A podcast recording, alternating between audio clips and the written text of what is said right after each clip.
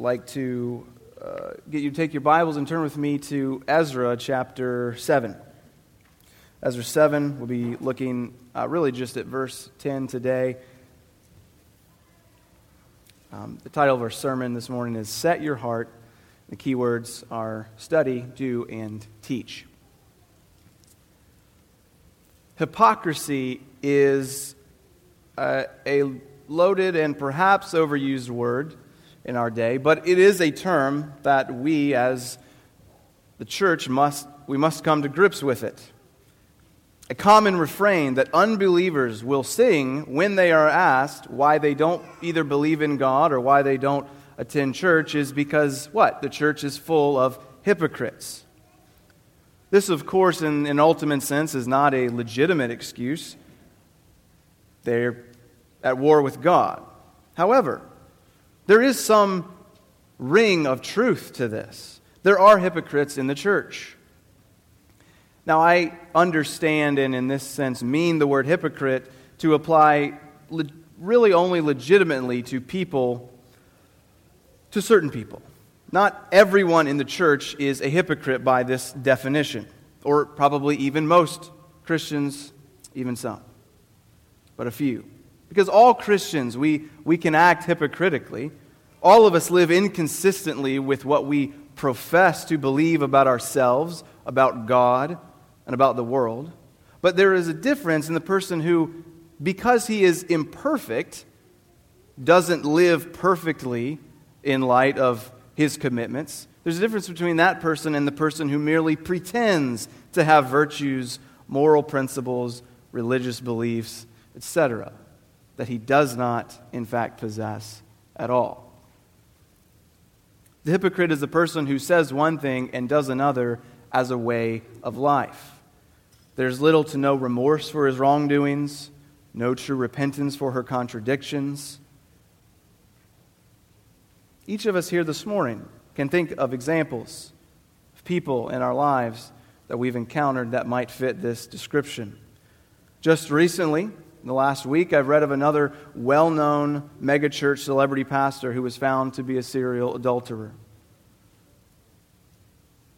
We could spend the whole time this morning finding examples of hypocrisy wreaking havoc on the church. Hypocrisy brings shame upon the church and upon the name of Christ. And so, how do we avoid being hypocrites? Who blaspheme God's name among the nations? How can we live so that we aren't the cause of someone else's stumbling? While it's important that we not expect ourselves to be perfect, I do believe there is a pattern, a progression that we may follow that will help us from falling into such error. It will keep us from hypocrisy. And we see it laid out for us in the life of Ezra the priest. If you're not familiar with Ezra, I doubt you are alone. We read of Ezra primarily in two books tucked away in the middle of the Old Testament Ezra and Nehemiah. In the Hebrew Bible, these actually comprise one book, but in our English Bibles, they are separated as two, although they stand side by side and they do tell um, kind of different parts of the same story. Ezra Nehemiah tells the story of the time after Babylon had sacked Jerusalem, destroyed the temple, and carried the Israelites away into exile. After Babylon's reign as world empire, the Persians had become top dog. And during the first year of uh, the king of, uh, sorry, during the first year of the reign of King Cyrus, the Jews were permitted to return to Jerusalem to rebuild the city and rebuild the temple. In the first six chapters of Ezra, we read of King Cyrus's decree that permitted the Israelites to return to their own land to rebuild. Only a portion of the Israelites living in exile, however, did actually begin to return and rebuild the altar and the temple. Unfortunately, as probably is to be expected, there was a severe oppression um, and opposition to the rebuilding of Jerusalem and the temple. And so, through some tricky political pandering, the work is ordered to cease. But eventually, the building recommences and, and is finished in chapter 6. We find ourselves this morning in chapter 7, which picks up 60 years later and we are introduced to Ezra, a scribe skilled in the law of Moses, who is sent with a second convoy of exiles to Jerusalem to teach the people, and he does all of this under the rule of King Artaxerxes. We learn a bit more about his teaching in Nehemiah chapter 8, where we see Ezra would stand on a platform in front of and above the people, and he would read the Word of God to them. He would teach them the meaning, he would explain its sense so that the people understood the reading. This is what he did. This was his life, teaching God's people. And I would like to focus with you this morning on just this one verse, verse 10 in chapter 7, as I believe it serves not only as a descriptor of the kind of person that Nehemiah was, but it also serves as a pattern for us to follow in our own lives as we seek to be free of the dreadful condition of hypocrisy that so plagues the human race. We'll read uh, the first 10 verses together, and then we will outline them, or outline verse 10, and then we'll get to it.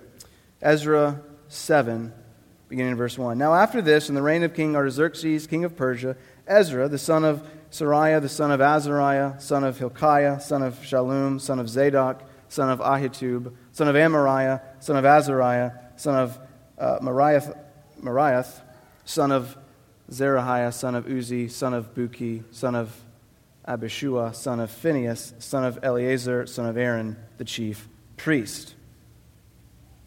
This Ezra went up from Babylonia. He was a scribe, skilled in the law of Moses that the Lord, the God of Israel, had given. And the king granted him all that he asked, for the hand of the Lord his God was on him. And there he went up also to Jerusalem in the seventh year of Artaxerxes the king. Some of the people of Israel, and some of the priests and Levites, and the singers and gatekeepers, the temple servants. And Ezra came to Jerusalem in the fifth month, which was the seventh year of the king. For on the first day of the first month he began to go up from Babylonia, and on the first day of the fifth month he came to Jerusalem.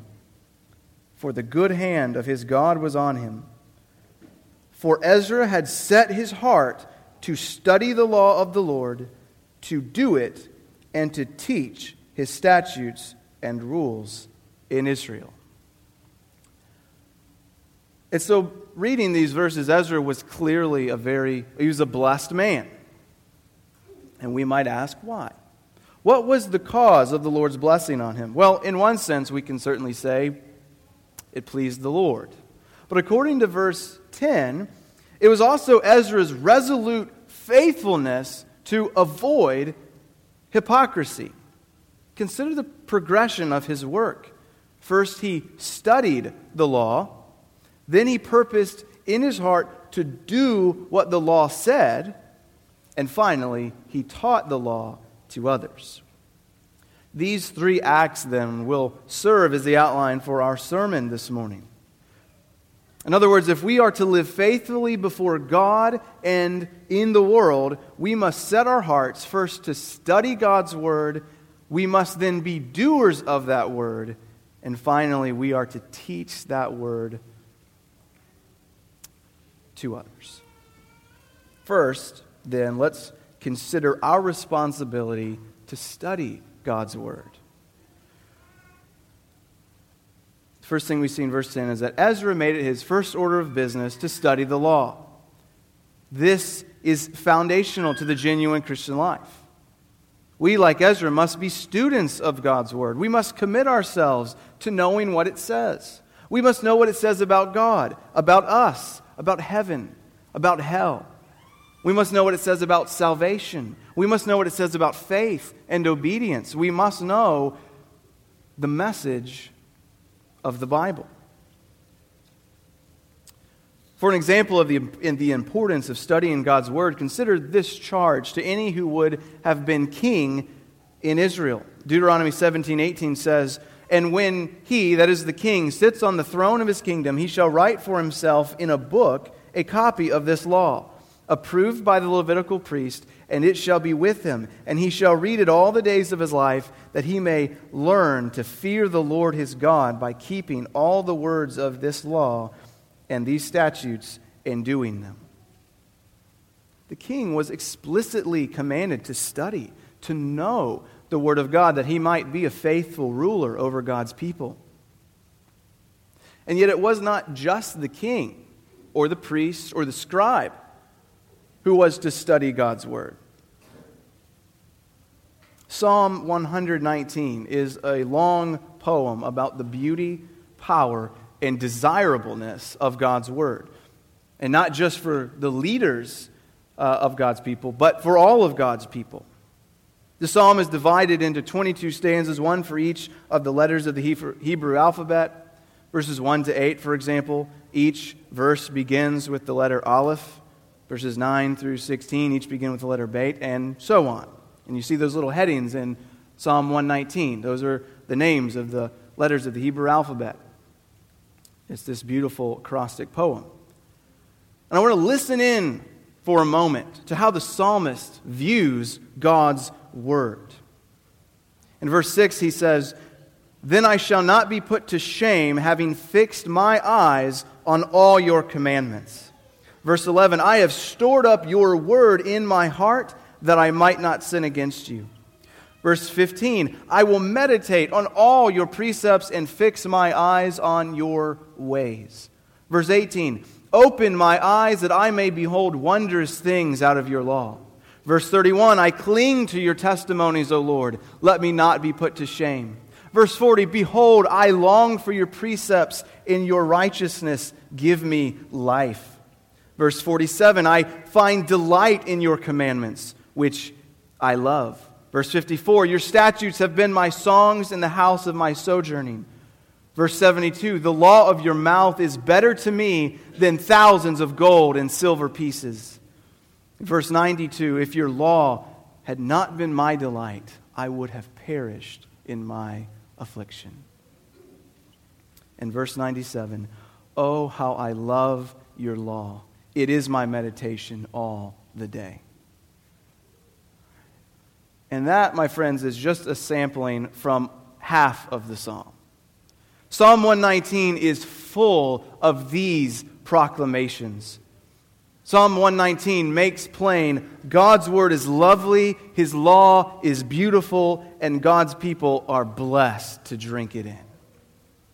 According to Psalm 119, studying, delighting in, and loving God's word keeps us from being put to shame, keeps us from sinning against God, positions us to behold wondrous things. It gives us life, provides for us richly, more richly than thousands of gold and silver pieces, and keeps us from perishing in our affliction, to name but a few of the joys found in knowing, studying, and loving the Word of God. And this is not a theme of the Psalms only, but of the whole Bible. Here's a few Deuteronomy 6 4. Hear, O Israel, the Lord our God, the Lord is one. You shall love the Lord your God with all of your heart, with all of your soul, and with all of your might.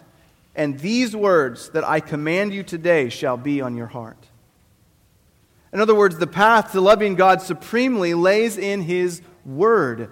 In it alone shall we find our way. In Joshua 1 8, God instructs Joshua never to let the book of the law depart from his mouth, but to meditate it meditate on it day and night. In Acts 17:11, we read of the, the, the Bereans who were commended for committing themselves to the study of God's word so that they might know whether the things that they were being taught were true.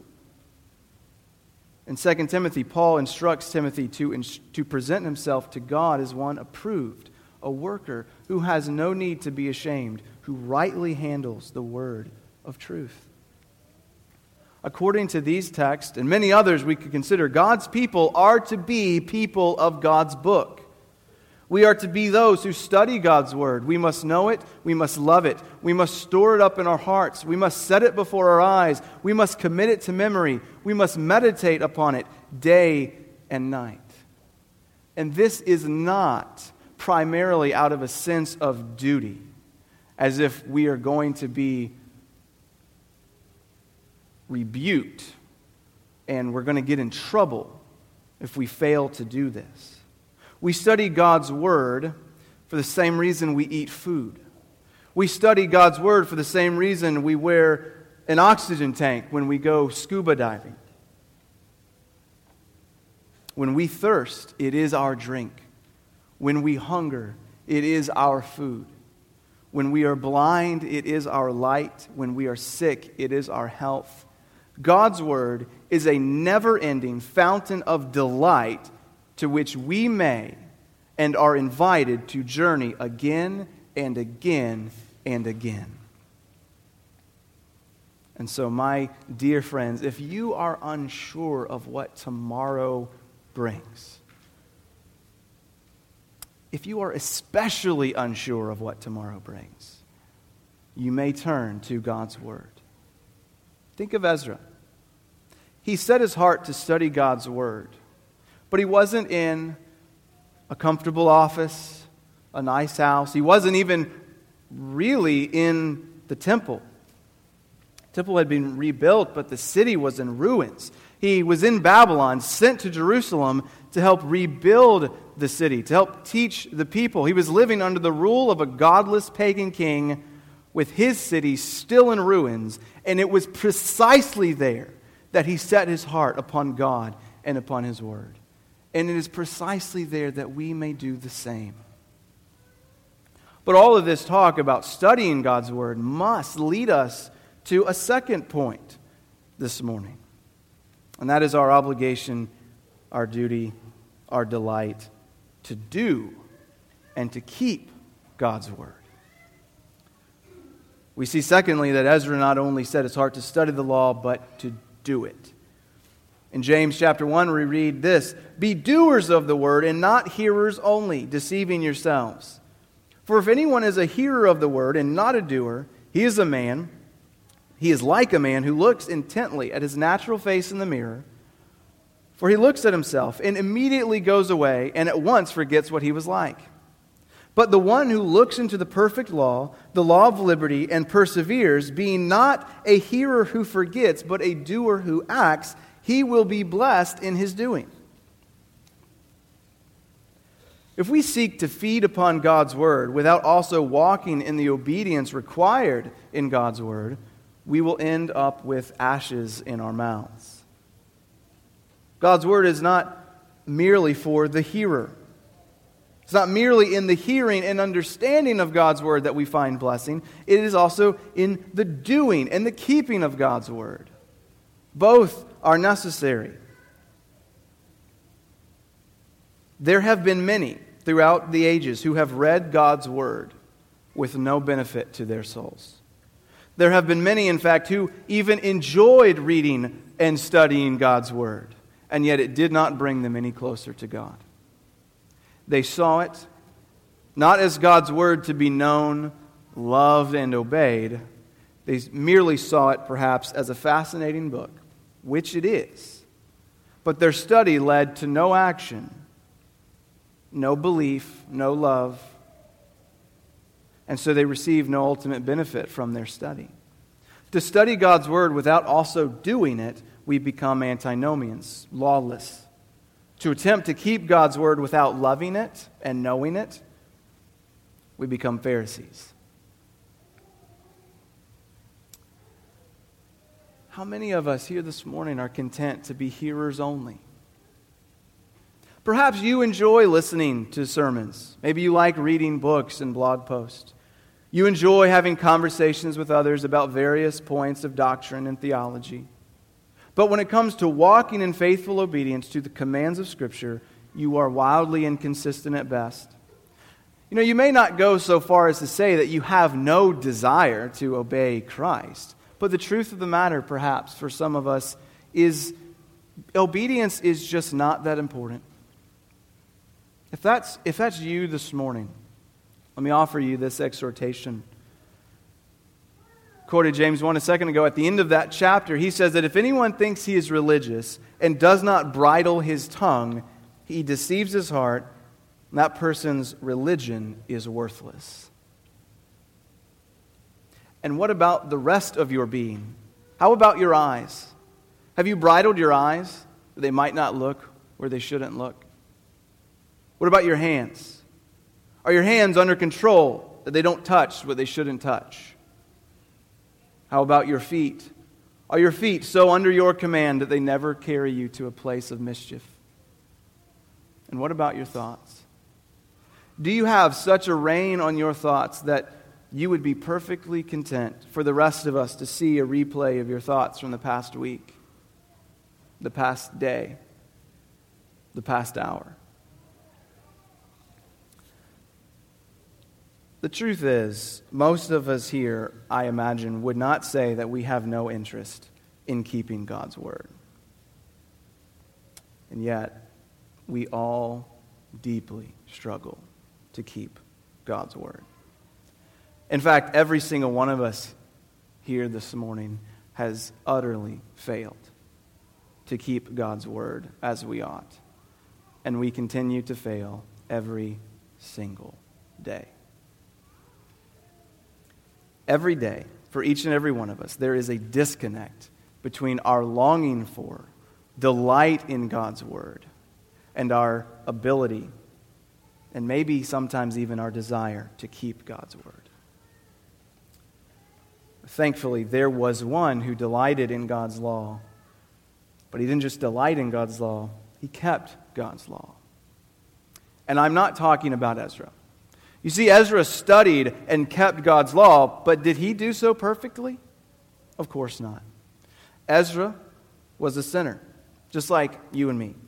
He led an exemplary life, but he still needed to be saved from his sins. I am then, of course, talking about the Lord Jesus Christ. The Lord Jesus loved righteousness and he hated wickedness.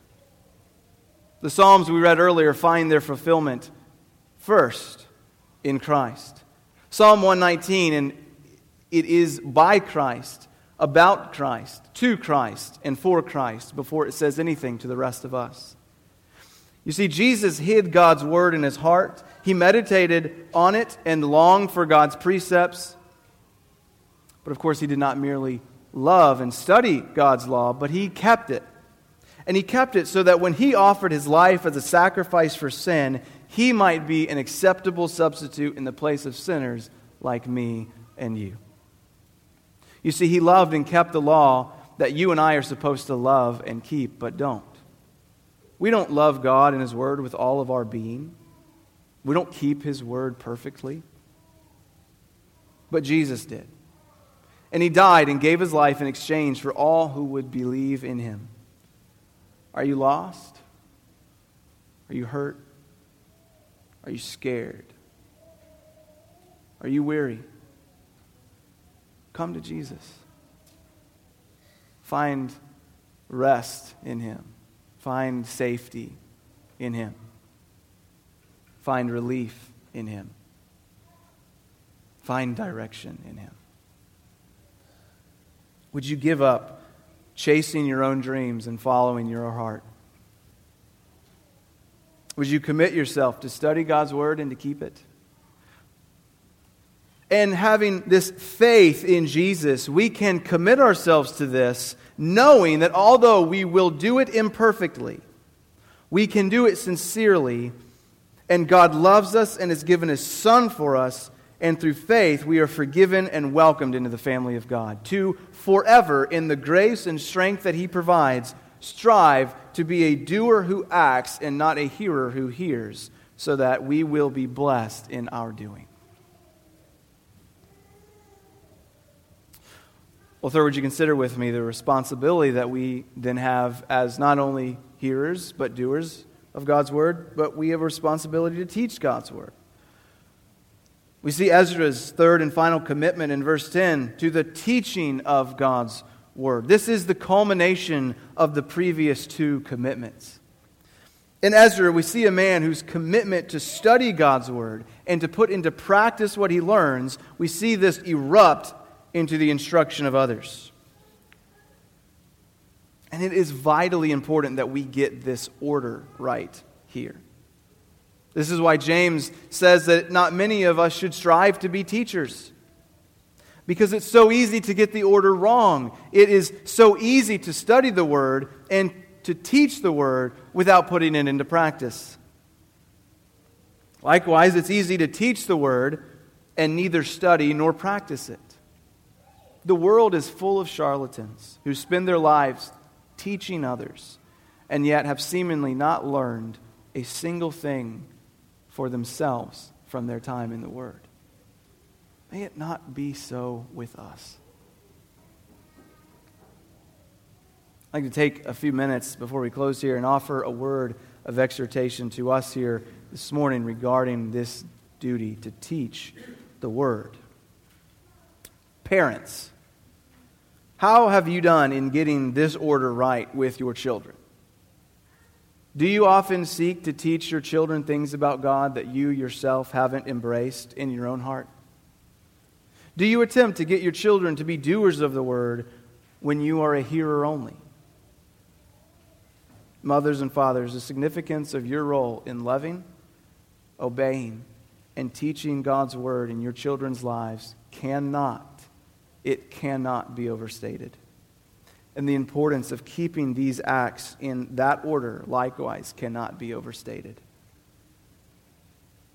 Would you, if you haven't already, aim to make that order right in your life? This, of course, does not mean that we must spend every waking second reading the Bible or commentaries or listening to sermons and podcasts before we teach our children anything. But do you utilize those things at all? Do you strive to have regular time set aside to learn from God, to dwell with God, to imbibe of the riches of His grace? Is theology important to you? I don't mean, of course, that you should all go to seminary. Perhaps some of you should. Perhaps for some of you, that's the very thing you should do. Would you consider how God is calling you to greater depths of study and love for His Word in your life? Perhaps more in depth, rigorous study of God's Word in some kind of seminary or training setting is exactly what God is inviting you to do. But for most of us here, most of you here who won't be going to seminary, you won't be diagramming Greek sentences anytime soon, do you make use of the countless resources and opportunities that you have? Are you not sure where to begin? Come and talk with one of us, and we would love to point you in the right direction. And at bottom, start by reading the Word. And do you put into practice what you study? Or are we content to sit, soak, and sour? You may read a lot, you may listen to podcasts and sermons every day. Perhaps you're always very quick to jump in on a good social media debate regarding the more tertiary points of theology and the major ones too. But do you love your neighbor? Husbands, do you love your wives as Christ loved the church? Wives, do you follow and submit to the loving, though imperfect leadership of your husband? Children, do you make it your aim to honor your parents and obey them, since this pleases the Lord? Employees, employers, do you treat the people you work with fairly and with integrity? At some level, this comes down to who is at the center of your thoughts every day. Who, who sits at the center of your thoughts most of the day? Is it, is it yourself or, or is it the Lord and, and His people and other people, lost people? When you don't get your way, do you respond with anger and wrath? Or do you pout and withdraw? Or do you respond with grace and love? Are you a lover of the truth? Not just when you believe it will advance your own point in an argument, but even when it comes at a high cost to you. Do you strive to keep your eyes and ears and hands where they belong and off of other people's bodies, away from others' gossiping lips, and out of other people's stuff, respectively? And the, the point of all of this, to say it again, is not that we must do these things perfectly or even close to perfectly. We have a great high priest who lives and intercedes for us, Jesus, who did these things perfectly for us. And our acceptance with God is based on that alone. But if we have put our trust in Jesus, we've been made right with God. How do our lives look? Are they overflowing or flowing at all with love and grace to God and our neighbor? Do you seek the opportunities that you do have to teach others? For most of you, this probably means primarily your children. But perhaps you have other opportunities to instruct friends and family in the gospel, in the law and the gospel. Do you seek those out or at least take those opportunities when they come? Maybe you feel so utterly inadequate and incapable, incapable of being able to, to teach others, but do you use the gifts that you do have to bring about the teaching of others? Do you use your own giftings to see to it that people who are gifted teachers, that they have other opportunities to speak to the people that you know? A good example that we've used here before at RBC is of what this might look like is maybe you're a very hospitable person. Perhaps you know how to throw a good party. Have a barbecue, invite some friends over, invite your unbelieving friends over, as well as some believing, some Christian friends, specifically those who you know are good with the word. You find someone capable, gifted, a willing evangelist to, to meet and to speak with those who are lost. You may not be the teacher, but you have set up the classroom. And so we, we let these, the study and the obedience of the word flow out into teaching in our lives. To my fellow elders and deacons, brothers, how about us? Do we make it our practice to study, to obey, and then and only then to teach God's word? The responsibility is ours to set the example, to lead the way in this matter. What is it that this church needs? What is it that this community needs? They need men who will study the Bible, live according to its truth, and teach it to others. Jim Hamilton writes in his commentary in Ezra no method, program, or initiative can be more effective than the power of the living and active Word of God. He goes on, set your heart to learn the Scriptures. Do not settle for anything else. Do not get distracted from the Scriptures with nifty tricks or culturally savvy insights. People need Jesus. Jesus is revealed in the Bible. The Spirit uses the Bible to open the eyes to open their eyes to see Christ. God the Father has been pleased to give us a book, words inked on a page, written by humans, inspired by the Holy Spirit. Do not get so lost in books written by the uninspired that you cannot find your way to the Bible. As the, as the youngest member of those among the church leadership here, I count it a blessing to have you older men older and wiser men for me to seek guidance in this way. I thank God for each and every one of you, and I pray for you often. I pray that God would sustain you and your families, that God would enable you to persevere in the path of obedience. I pray that you would love God's word, that you would study God's word, that you would throw yourself into it, that it would consume and master you brothers, and everyone here in this room this morning, may you wrestle with God in His Word and may you refuse to let Him go until He blesses you. And I pray your hearts full of love for God and His Word would they pour out in obedience in your lives. And as you have, find and make opportunity, tell others of the wondrous works that God has done, not just in your life but in the lives of his people in all the world throughout all the ages. The task before us, my friends, is a heavy one. It is far too heavy for us to lift alone, but we are not alone. God is faithful. He will surely do it. And lastly, once more, if you're here and you're not a teacher, you're not a doer, you're a hearer only, and perhaps at times only barely that. I pray that you would receive and respond to this invitation now. There is no greater joy that you will find in all the world than to commit yourself to the Lord Jesus Christ. It's not an easy commitment, but it is a joyful one. There is no greater pleasure that you will find than the ones, all of the ones, the myriad of pleasures at Christ outstretched right arm. Jesus Christ offers himself to you now.